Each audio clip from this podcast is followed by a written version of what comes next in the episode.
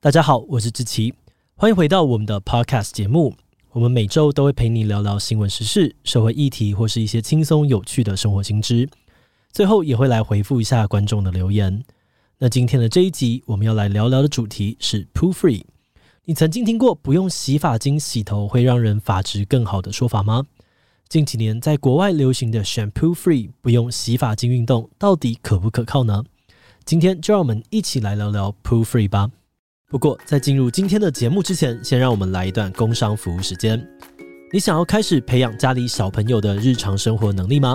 那就赶快来考虑看看《芒狗狗》绘本吧。《芒狗狗》是我们团队推出的生活教育绘本，内容包含了教小朋友怎么过马路、怎么预防在卖场走失等等的安全行为。另外，还有建立身体界限、认识挫折的情绪、接纳高敏感朋友等等的生活观念。我们在推出之后就大受欢迎，很多家长都回报说，他们的小朋友每天都想要听。另外，也还有深受家长好评，让小朋友非常喜欢的寻宝游戏本，可以让孩子在台湾的场景当中观察细节，不止好玩，又能够让他们练习长时间的专注能力。目前十本全套组合有现省两千元的超划算优惠，那如果输入资讯栏中的专属折扣码 Podcast 七七，就还能够再打九折。现在就赶快点击资讯栏的链接，到芒狗狗官网去看看吧。好的，那今天的工商服务时间就到这边，我们就开始进入节目的正题吧。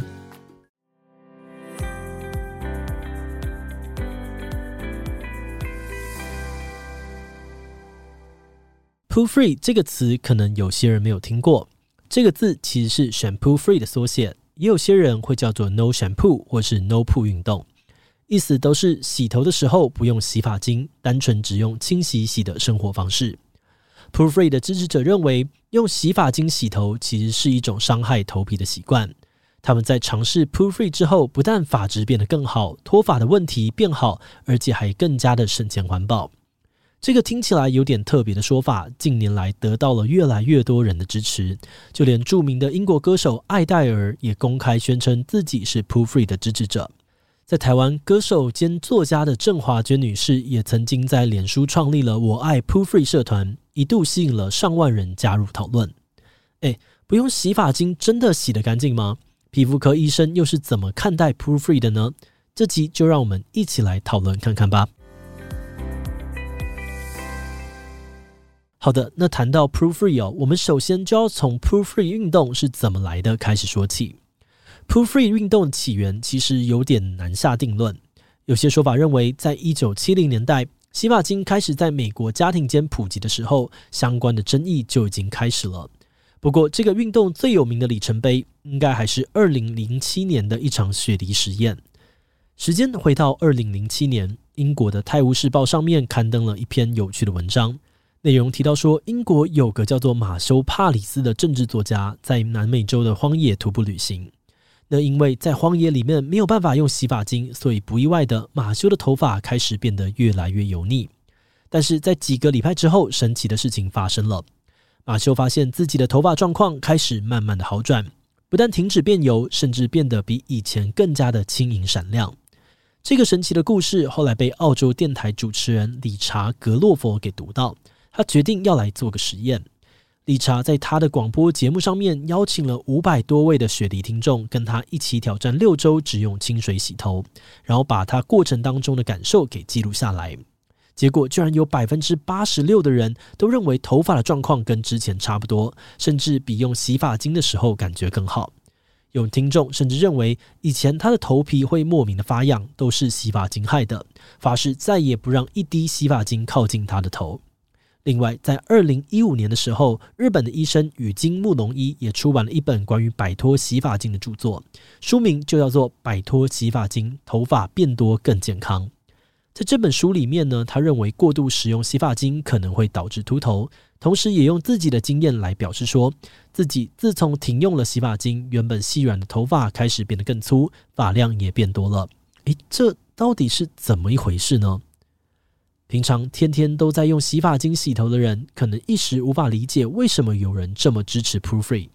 那我们这里可以从他们最重要的论点开始说起。Poo Free 的支持者的核心理念是，洗发精会破坏头皮天然的油脂平衡。他们认为人类的头皮本来就会出油来保护自己。一般的人使用洗发精或是清洁剂来去除头皮上面的油脂之后，反而会导致头皮的皮脂腺必须要更加的活跃，产生更多的油脂来弥补。所以这就会变成头皮出油，所以用洗发精去清洁油脂。然后头皮再出更多的油，然后再继续用更多的洗发精去清洁，然后头皮再出更多更多的油，就这样子到了最后，反而越洗越油，陷入了一个恶性循环里面。所以 proofree 的支持者认为，只要停用洗发精，就能够让头皮恢复天然的油脂平衡，把头发回到最好的状态，发质会变得更轻盈，也更有光泽。而另外，有些人认为，造成头皮问题的最大元凶其实是洗发精里面的化学成分。像是化学香料、防腐剂、界面活性剂、矽灵等等，都会伤害头皮，让头皮的问题变得更加的严重。所以，只要停用洗发精，头皮就不用再接触这些化学成分，那么当然也就不会再发痒、起红疹，也可以改善掉发的困扰。而除了这些头发健康方面的优点之外，不使用洗发精，另外一个显而易见的好处，当然就是省钱、省空间跟省时间了。比如说，可以省下购买洗发护发产品的钱，省下清洁洗剂的水，省下全套洗头的时间，也省下了摆放瓶瓶罐罐的空间。而且 proofree 的支持者认为，不用洗发精对于环保也有帮助，因为只用清水洗头，不但能够减少使用塑胶瓶罐，也不会排放含有化学清洁剂的废水。而另外，有些立场比较强烈的 proofree 支持者，甚至还会主张说，用洗发精洗头根本就是一场资本主义的阴谋。部分的 proofree 支持者主张洗发精是资本主义的阴谋，原因在于洗发精其实是一个很现代才出现的产物，一直到一九二七年德国才开始大规模的引进洗发精，美国则是在一九三零年代才开始使用洗发精，真正普及到家家户户已经是一九七零八零年代的事了。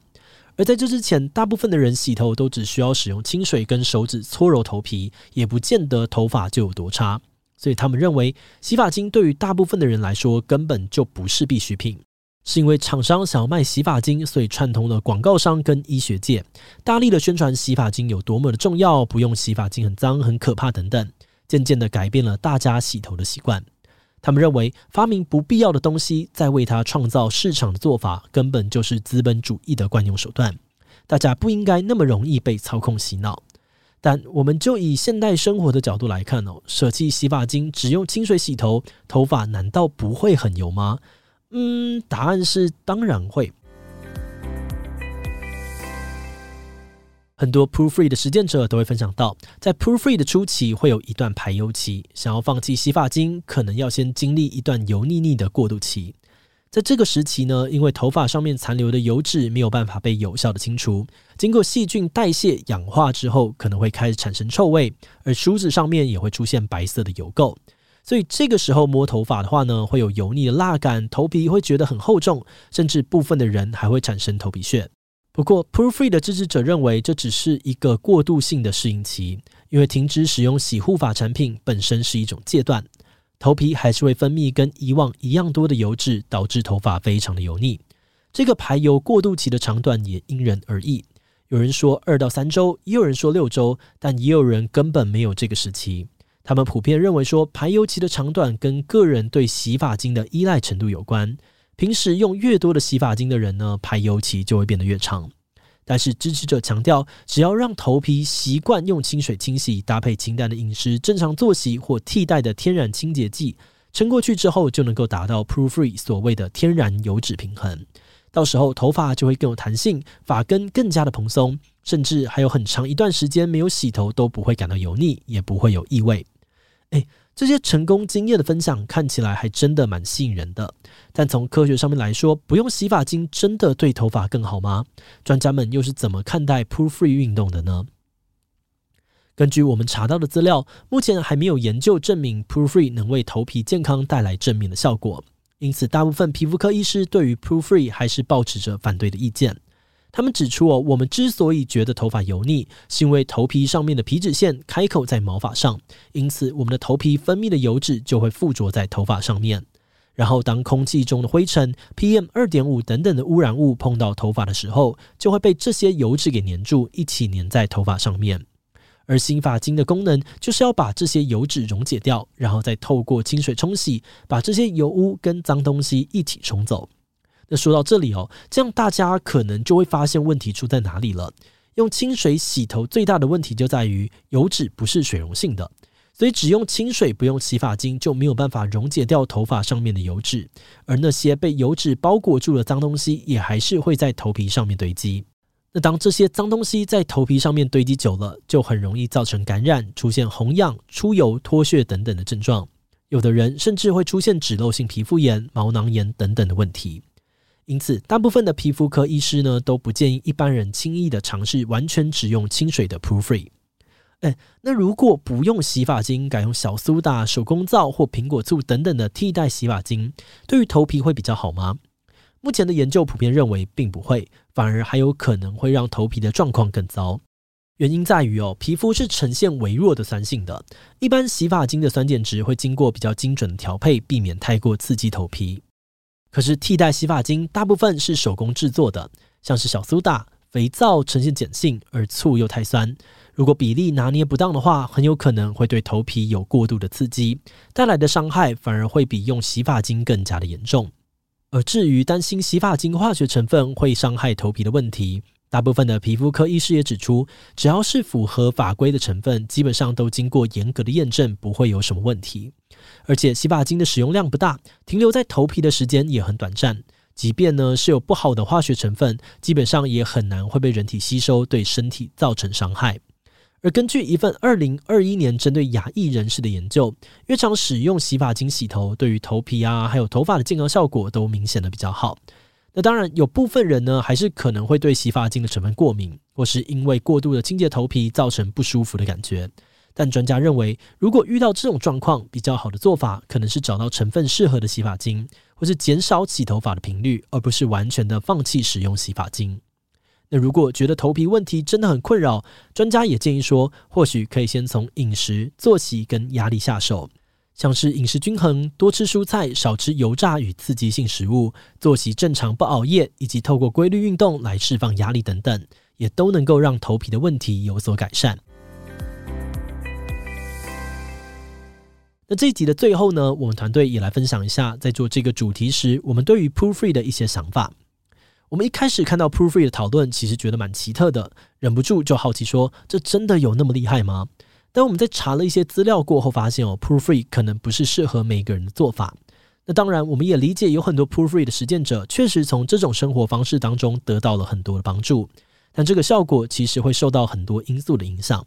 像是国外天气比较干冷，台湾的气候则较为湿热，会比较容易出油出汗。而再来，油性体质或是干性体质，长发或是短发，卷发或直发，需要的清洁方式也都会不同。另外，生活的形态也会有所影响，像是在室内冷气房的上班族，太阳底下工作的劳动者，夜猫子跟早起的人，头皮油脂分泌跟脏污堆积的情况都不同，当然也需要不同的清洁方式。所以，如果真的想要尝试 p r o o f r e e 还是建议大家先向皮肤科医师咨询后再做决定哦。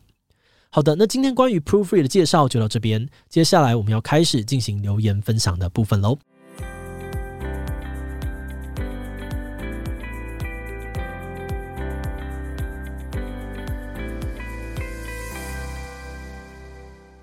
接下来这个留言分享的部分很简单哦，只要你有帮我们节目在 Apple Podcast 上面留五星留言，那你的留言内容就有机会被我们团队选中，然后就可以在这边被分享，还有得到我们的回复。那第一则留言是来自于屁屁靠这位观众哦，他说平常都有在关注 YT 频道，平常呢也都会听 Podcast 睡觉。自己讲话真的好温柔，希望可以持续的更新下去，加油！好的，感谢屁屁靠的支持哦。诶，好像蛮多的这个 Podcaster 呢，都会被说是蛮适合听着睡觉。有的时候其实大家会搞不太懂，这到底是称赞还是批评。但无论是哪一种功能性哦，有帮上忙，我们其实都很开心，所以就谢谢 PP 的支持喽。好的，那第二则留言呢，是来自于芳芳 sense 的留言哦。他说再度来留言了，好开心，上次的留言有被读到。对于推荐邀请可以一起上节目的 YouTuber，想要推荐可搭配探讨大胃王为何吃不胖，以及邀请大胃王 YouTuber 上节目分享吃播影片的心得。好的，感谢芳芳 sense 的支持哦，诶，真的是很谢谢你一直留言给我们。我们其实以前有做过一集大胃王比赛的影片哦，但是比较没有真的去讨论大胃王本人。我们觉得这个题目算是蛮有趣的啦，所以呢可能会来查查资料，或者是我也可以来问问看芊芊，看看资料量有没有大到能做。我们因为跟芊芊其实蛮熟的，所以我之前也问过芊芊这个问题。她是说，她从小到大呢，就是比较难感受到饱的感觉。而后来我在减肥的过程当中呢，也发现饱这个感觉好像就是一种激素，或许是跟这个激素有关吗？嗯，也可以来查查看哦。